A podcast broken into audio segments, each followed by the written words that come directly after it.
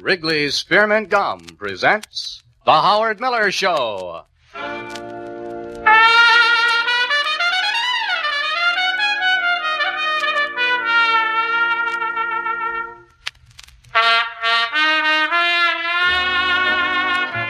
And now, here with music on record is Howard Miller. Thank you very much, Eddie Joyce. Good morning, everyone. This is Howard Miller for Wrigley Spearmint Chewing Gum. And today we're going to have an opportunity of talking to a couple of real nationwide celebrities in our business. Because, first of all, we're going to present to the American public Mr. Dave Kapp, a man whose name is synonymous with the entire record industry, a man who has probably contributed more to our field of recorded music than any other human being walking the face of this earth.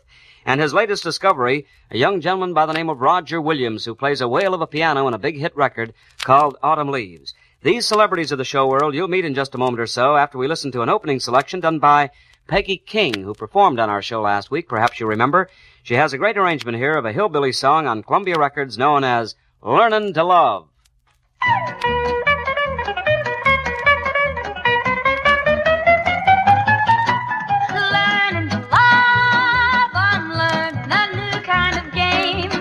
From now on, it won't be the same as it was in the past. But I'm glad growing up's kind of bad. Learning love is nice with a teacher like you. I'm getting a new point of view. I'm learning to love. A new kind of thrill, a chilly feeling whenever I speak your name.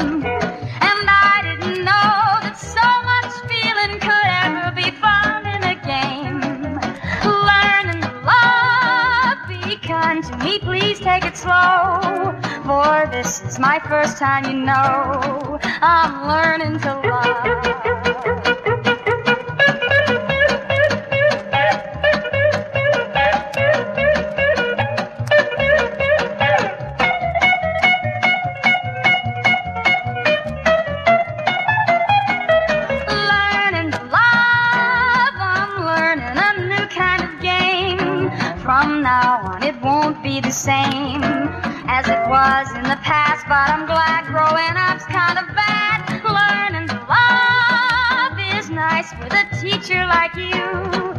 I'm getting a new point of view. I'm learning to love.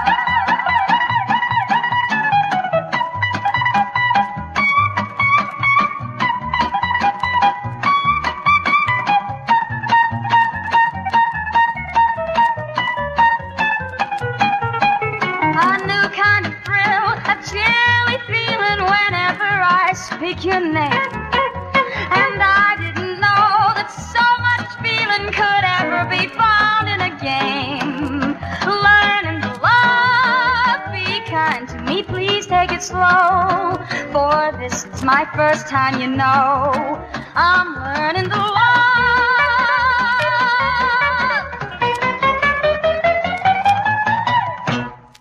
A real happy little song done by Peggy King, a Columbia record called Learnin' to Love. It's almost inconceivable that came from the field of country and western music, but it did.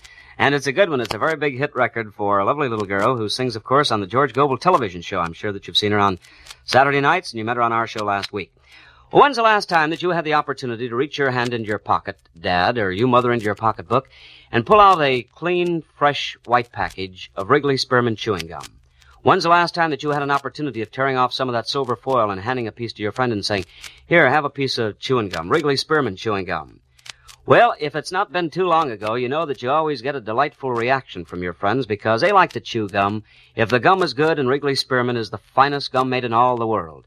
I wish that you'd have that pleasure today and your friend would have it too. Of you reaching in, pulling out the white package of Wrigley Spearmint chewing gum and saying, Here, pal, have a piece of Wrigley Spearmint. It's the finest in all the world.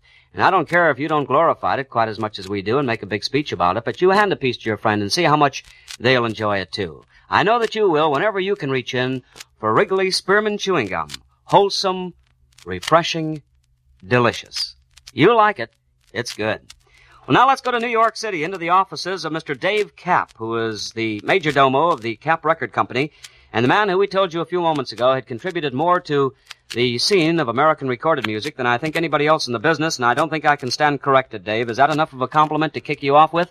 Well, Howard, that's very kind of you. I'm, I'm very humble before all this. Well, Dave, uh, first, perhaps I should justify to the American public. You started the Decca Record Company, you and your brother Jack and uh, Paul. And as a result, of course, uh, that launched in a whole new era in American music because that was the first of the major labels to come along, wasn't it? Yes, that's true. Now, after that, uh, Dave, you uh, did a number of different jobs in the industry. You were for a long while associated with RCA Victor, and then just very recently, you started your own record company. On what basis did you decide to start a new record company? Were there not enough of them in this country? Well, there were enough of them, but there were certain things that I wanted to do, and uh, I just couldn't seem to convince people that uh, uh, I, they should let me do exactly what I wanted to do. And I finally got to a point in my life where I decided that from now on, I was just going to make the kind of records I wanted to make and nothing else. Well, now that's a big piece of pie to cut, uh, Dave. Was the market ready, do you think, for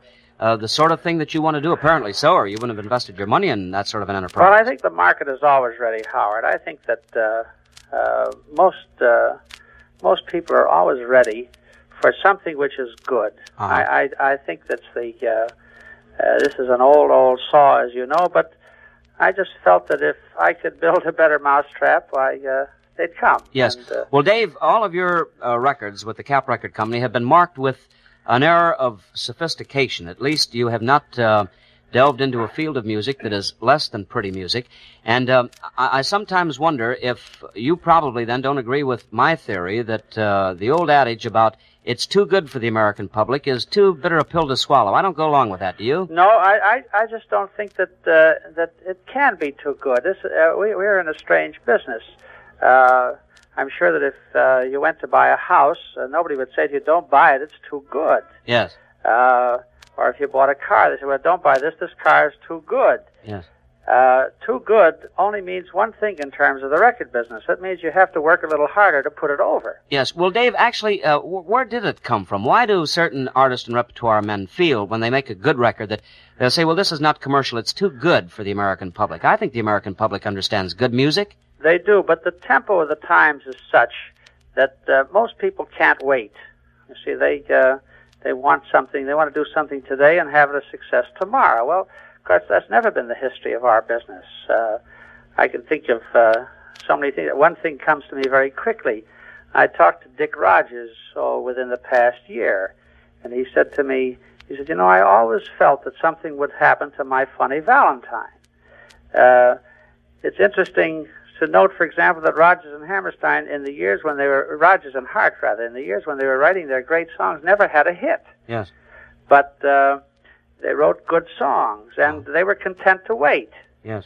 Well, now, Dave, uh, certainly that sort of thing uh, is typical of your late release, which has been such a tremendous smash hit across the country. I'm sure it's going to be one of the best sellers from now until Kingdom Come.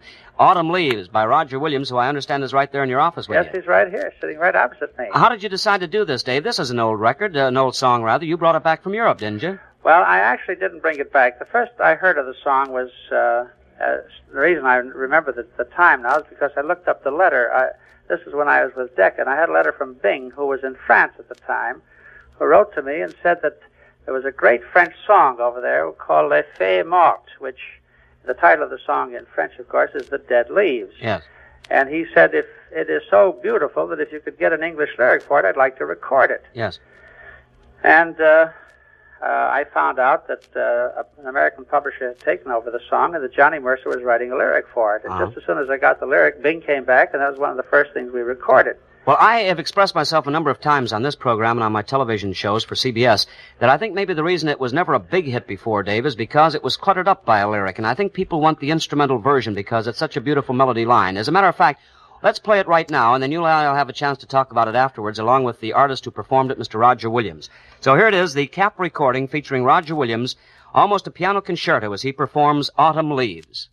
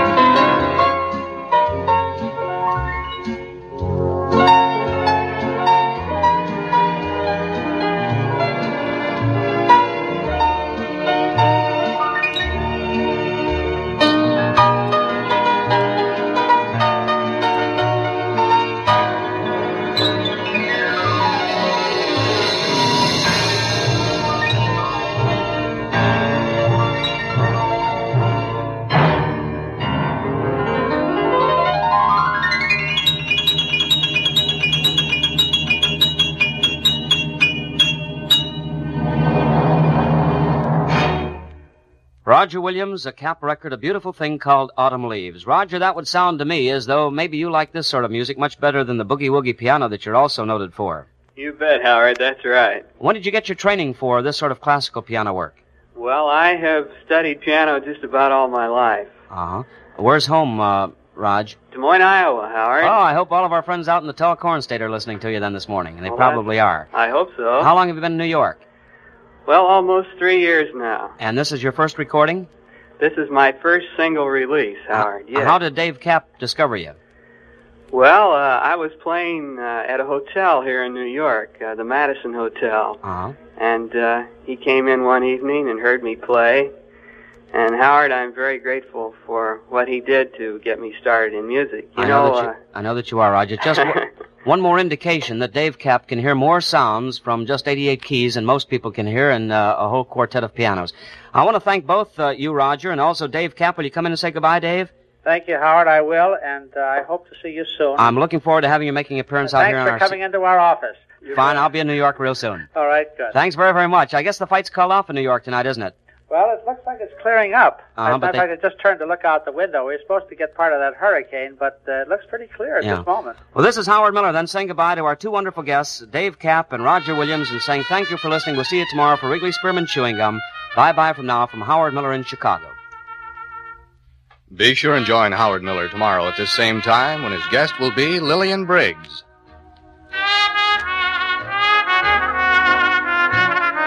This is the CBS Radio Network.